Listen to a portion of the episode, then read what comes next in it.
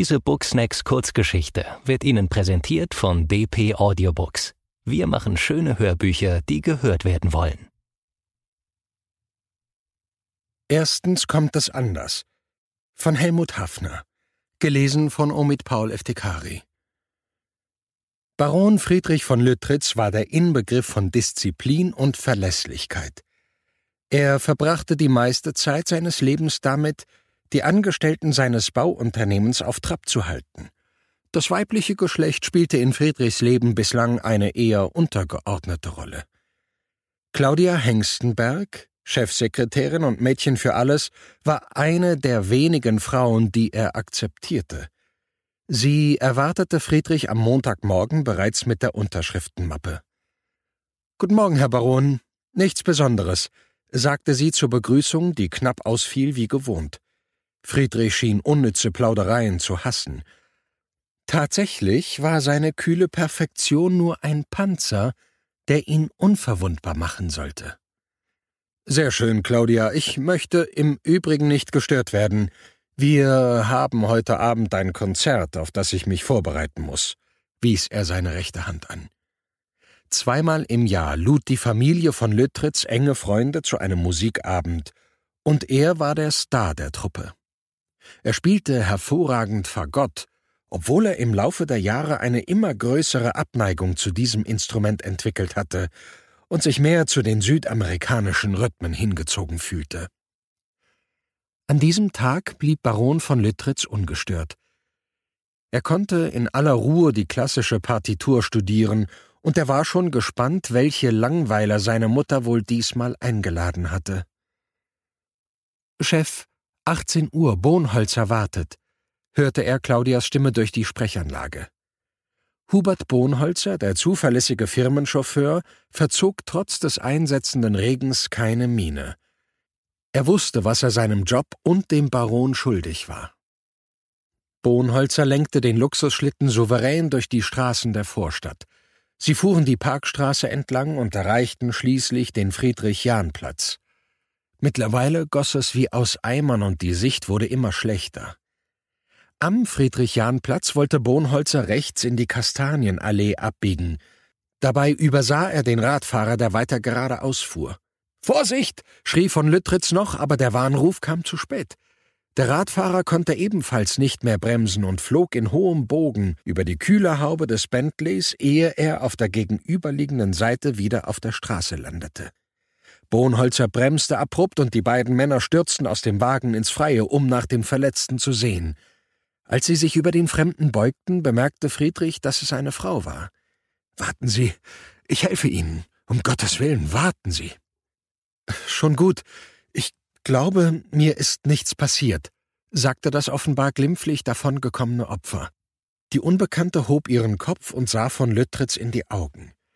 Sie mochte vielleicht Anfang dreißig sein, hatte rotblonde Haare, ein schmales, zerbrechlich wirkendes Gesicht, das im Regen noch zarter wirkte. Wo wohnen Sie denn? fragte Friedrich verwirrt, von dessen sonstiger Souveränität nichts mehr übrig geblieben war. Nicht weit von hier, in der Katharinengasse, antwortete sie. Friedrich half ihr ungelenk auf die Beine, und die beiden setzten sich in die wohlige Wärme der Limousine, während Bohnholzer das, was von Tanjas Fahrrad noch übrig war, im Kofferraum verstaute. Ich heiße übrigens Tanja Surkamp, sagte die Frau, die sich langsam aus ihrem Regenponcho schälte. Verzeihung. Natürlich, mein Name ist Friedrich. Äh, ähm, äh, Friedrich von Lüttritz. Tanja hatte ihn tatsächlich völlig aus der Fassung gebracht. So, da wären wir. Das ist mein Reich. Tanjas Tanzschule, klärte die sportliche Rotblonde den mit offenem Mund dasitzenden von Lüttritz auf, als Bohnholzer vor dem weißgetünchten Haus mit der durchgehenden Glasfront im ersten Stock angehalten hatte. Ach, ja, das äh, ging aber schnell. Ich gebe Ihnen meine Karte wegen der Schadensabwicklung. Und äh, wenn ich sonst noch etwas für Sie tun kann, rufen Sie an. Jederzeit. Friedrich drückte Tanja geistesabwesend seine Visitenkarte in die Hand. Gleichzeitig starrte er auf die große weiße Tafel, die über dem ersten Stock des Hauses angebracht war, und auf der weinrote Buchstaben in verspielter Schrift prangten. Tanjas Tanzschule. Er las es immer wieder und merkte nicht einmal, wie sich Tanja von ihm verabschiedete. Die letzten dreißig Minuten hatten sein Leben verändert. Er wusste es nur noch nicht. Tanja schlotterte am ganzen Körper. Der Dauerregen hatte wirklich ganze Arbeit geleistet. Daran ist nur dieser komische Baron schuld, dachte sie etwas verärgert. Aber irgendetwas gefiel ihr an diesem Steifen von Lüttritz. Gut, dass du endlich kommst, Tanja. Ich habe schlechte Nachrichten. Ulrike, eine Freundin, die ihr beim Bürokram behilflich war, wartete schon auf sie. Heute kann mich nichts mehr erschüttern. Fahrrad kaputt, Klamotten im Eimer, Grippe im Anmarsch, was noch? fragte sie mit einem Anflug von Galgenhumor. Meyerbär will dich rauswerfen, weil du schon drei Monate keine Miete mehr bezahlt hast. Entschuldige, Mama, ein Unfall. Wir mussten einen kleinen Umweg machen. Ich komme sofort sagte er entschuldigend zu seiner Mutter, als er endlich in die herrschaftliche Villa kam. An das Hauskonzert hatte er bei dem Chaos nach dem Unglück überhaupt nicht mehr gedacht. An diesem Abend waren neben Konsul Dietrich Meyerbeer, einem einflussreichen Großgrundbesitzer, noch zwei bekannte Bankmanager geladen. Das roch mal wieder nach einer verkappten Geschäftsbesprechung. Er wollte die Herren daher nicht mehr als nötig langweilen und beendete das Konzert bereits nach einer halben Stunde. Da warst du ja heute richtig gnädig mit mir, mein Junge, sagte der Konsul später im Kaminzimmer und klopfte Friedrich dabei jovial auf die Schulter. Aber du weißt ja, dass ich mir nichts aus diesem Klassikzeugs mache. Der alte Meyerbär, der bereits mit seinem Vater Geschäfte gemacht hatte, war eine ehrliche Haut, Deshalb kam er auch gleich ohne Umschweife zur Sache. Ach ja, da fällt mir ein, dass ich den Mietvertrag mit diesem Tanzstudio gekündigt habe. Ich werde jetzt wohl doch ein Objekt mit Eigentumswohnungen bauen. Was hältst du davon? fragte der Alte, ohne zu ahnen, in welches Wespennest er mit seiner Frage gestochen hatte. Friedrich hätte sich fast an seinem Remy Martin verschluckt. Ähm, meinst du das Studio in der Katharinengasse? fragte er sicherheitshalber nach. Was? Sag bloß, das kennst du. Meyerbeer war ganz erstaunt. Ach, reiner Zufall, mein Lieber, aber wegen der Eigentumswohnungen, ja, da hätte ich eine Idee, sagte Friedrich plötzlich und sah Meyerbeer dabei geheimnisvoll an. Am nächsten Morgen stand Friedrich von Lüttritz ganz gegen seine Gewohnheit bereits um 6.55 Uhr am Treppenabsatz der Villa und wartete auf seinen Chauffeur. Zum ersten Mal in seinem Leben bestimmte nicht die Uhr seinen Tagesablauf, und das gefiel ihm. Morgen, Hubert. Ich äh, habe einen Auftrag für Sie. Sie fahren heute mit Frau Hengstenberg in die Stadt und besorgen ein Fahrrad sagte er mit einem Anflug von ungewohnter Heiterkeit. Auch Claudias Überfall mit der Unterschriftenmappe wehrte er in bisher nicht gekannter Lässigkeit ab. Heute nicht, Claudia. Sie sind doch eine sportliche Frau. Können Sie mir ein Mountainbike besorgen? Geld spielt übrigens keine Rolle. Nehmen Sie Hubert mit, der kann Ihnen beim Tragen helfen. Friedrich von Lüttritz war wie ausgewechselt. In Gestik und Sprache erinnerte er so gar nicht mehr an den arroganten und selbstverliebten Unternehmer. Die Sekretärin kam jedenfalls aus dem Staunen nicht mehr heraus, und ihr hilfloser Versuch, Friedrich an seinen randvollen Terminkalender zu erinnern, prallte an ihm ab. Ganz ruhig, Claudia, Sie machen das schon.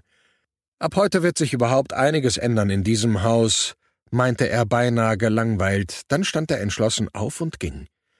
Ich muss Blumen besorgen, meine Liebe, erklärte ihr Friedrich und steigerte damit die Ratlosigkeit bei der armen Frau Hengstenberg nur noch.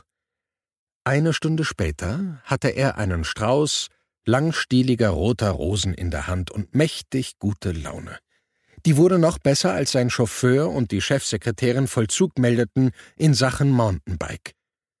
Sehr schön, dann können wir ja fahren, Hubert. Und zwar in die Katharinengasse 5. Und äh, passen Sie bitte auf das Rad auf, wenn Sie es im Kofferraum verstauen, meinte Friedrich aufgekratzt. Bohnholzer wunderte sich allmählich über gar nichts mehr. Aber dafür wurde er schließlich auch nicht bezahlt. Er machte hier nur seinen Job. Im ersten Stock der Tanzschule stand Tanja am Fenster und blickte gedankenverloren über die Dächer der Stadt. Von ihrer Freundin Ulrike hatte sie sich schon verabschiedet. Jetzt war sie ganz allein in dem riesigen Raum. Sie ging zur Theke, hinter der auch die Stereoanlage aufgebaut war, und legte eine Platte auf. Dann tänzelte sie in die Mitte des Saales, breitete ihre Arme aus, warf den Kopf kämpferisch in den Nacken und drehte sich mit geschlossenen Augen verträumt im Kreis. Dabei bemerkte sie nicht, wie sich die Pendeltür zum Studio öffnete und ein schlachsiger, gut aussehender Mann mit einem Mountainbike hereinkam. Friedrich schwang sich ungelenk auf den Sattel und fuhr auf Tanja zu. Bei Tageslicht und in trockenen Klamotten sah sie einfach umwerfend aus, wie er fand. Verzeihung, dass ich so unangemeldet hier hereinplatze, sagte Friedrich unvermittelt in die romantischen Mambo-Klänge hinein. Tanja erstarrte blitzartig, wusste nicht, ob sie schreien oder lachen sollte, als sie den Bauunternehmer mit seinen endlos langen Beinen auf dem viel zu kleinen Fahrrad sitzen sah. Sie entschied sich dann doch für ein versöhnliches Lächeln. Ach, sieh mal einer an, der Herr Baron, erwiderte Tanja eine Spur zu provokant. Dabei fand sie ihn ja ganz sympathisch, diesen von Lüttritz. Sogar sehr sympathisch. Ja, ich kann es Ihnen nicht verdenken, wenn Sie wütend sind, begann Friedrich. Noch dazu, wo Ihnen Meyerbeer jetzt auch noch das Studio gekündigt hat. Ähm, deshalb bin ich übrigens auch gekommen. Das mit dem Fahrrad war nur ein willkommener Anlass. Die Eintrittskarte sozusagen, erklärte er umständlich. Merkwürdigerweise hörte Tanja aber ganz interessiert zu, und so weihte Friedrich sie in seinen Plan ein. Er informierte sie ausführlich über sein gestriges Gespräch mit Meyerbeer. Den Neubau mit den Eigentumswohnungen hatte er ihm schnell ausgeredet. Die Tanzschule bleibt, aber als besonderer Clou lernen die Schüler nicht nach Musik aus der Konserve, sondern nach Live-Musik. Ich kenne genügend Leute, die das mit Begeisterung machen. Außerdem bleiben die Gäste dann auch länger sitzen und trinken noch ein Gläschen. Und äh, wenn Sie wollen, beteilige ich mich an dem Unternehmen. Auch privat fügte Friedrich an. Tanja hatte die ganze Zeit staunend zugehört. Am Ende wusste sie nicht mehr, ob es nur ein Traum oder Wirklichkeit war. Die Musik hatte schon vor Minuten aufgehört zu spielen, aber die beiden standen immer noch in der Mitte des Studios und lagen sich längst in den Armen. An diesem Tag würde Friedrich sicher wieder zu spät zum Dinner kommen, aber das war ihm egal. Daran und an einiges andere würde sich seine Mutter künftig gewöhnen müssen. Diese Booksnacks Kurzgeschichte wurde Ihnen präsentiert von DP Audiobooks. Wir machen schöne Hörbücher, die gehört werden wollen.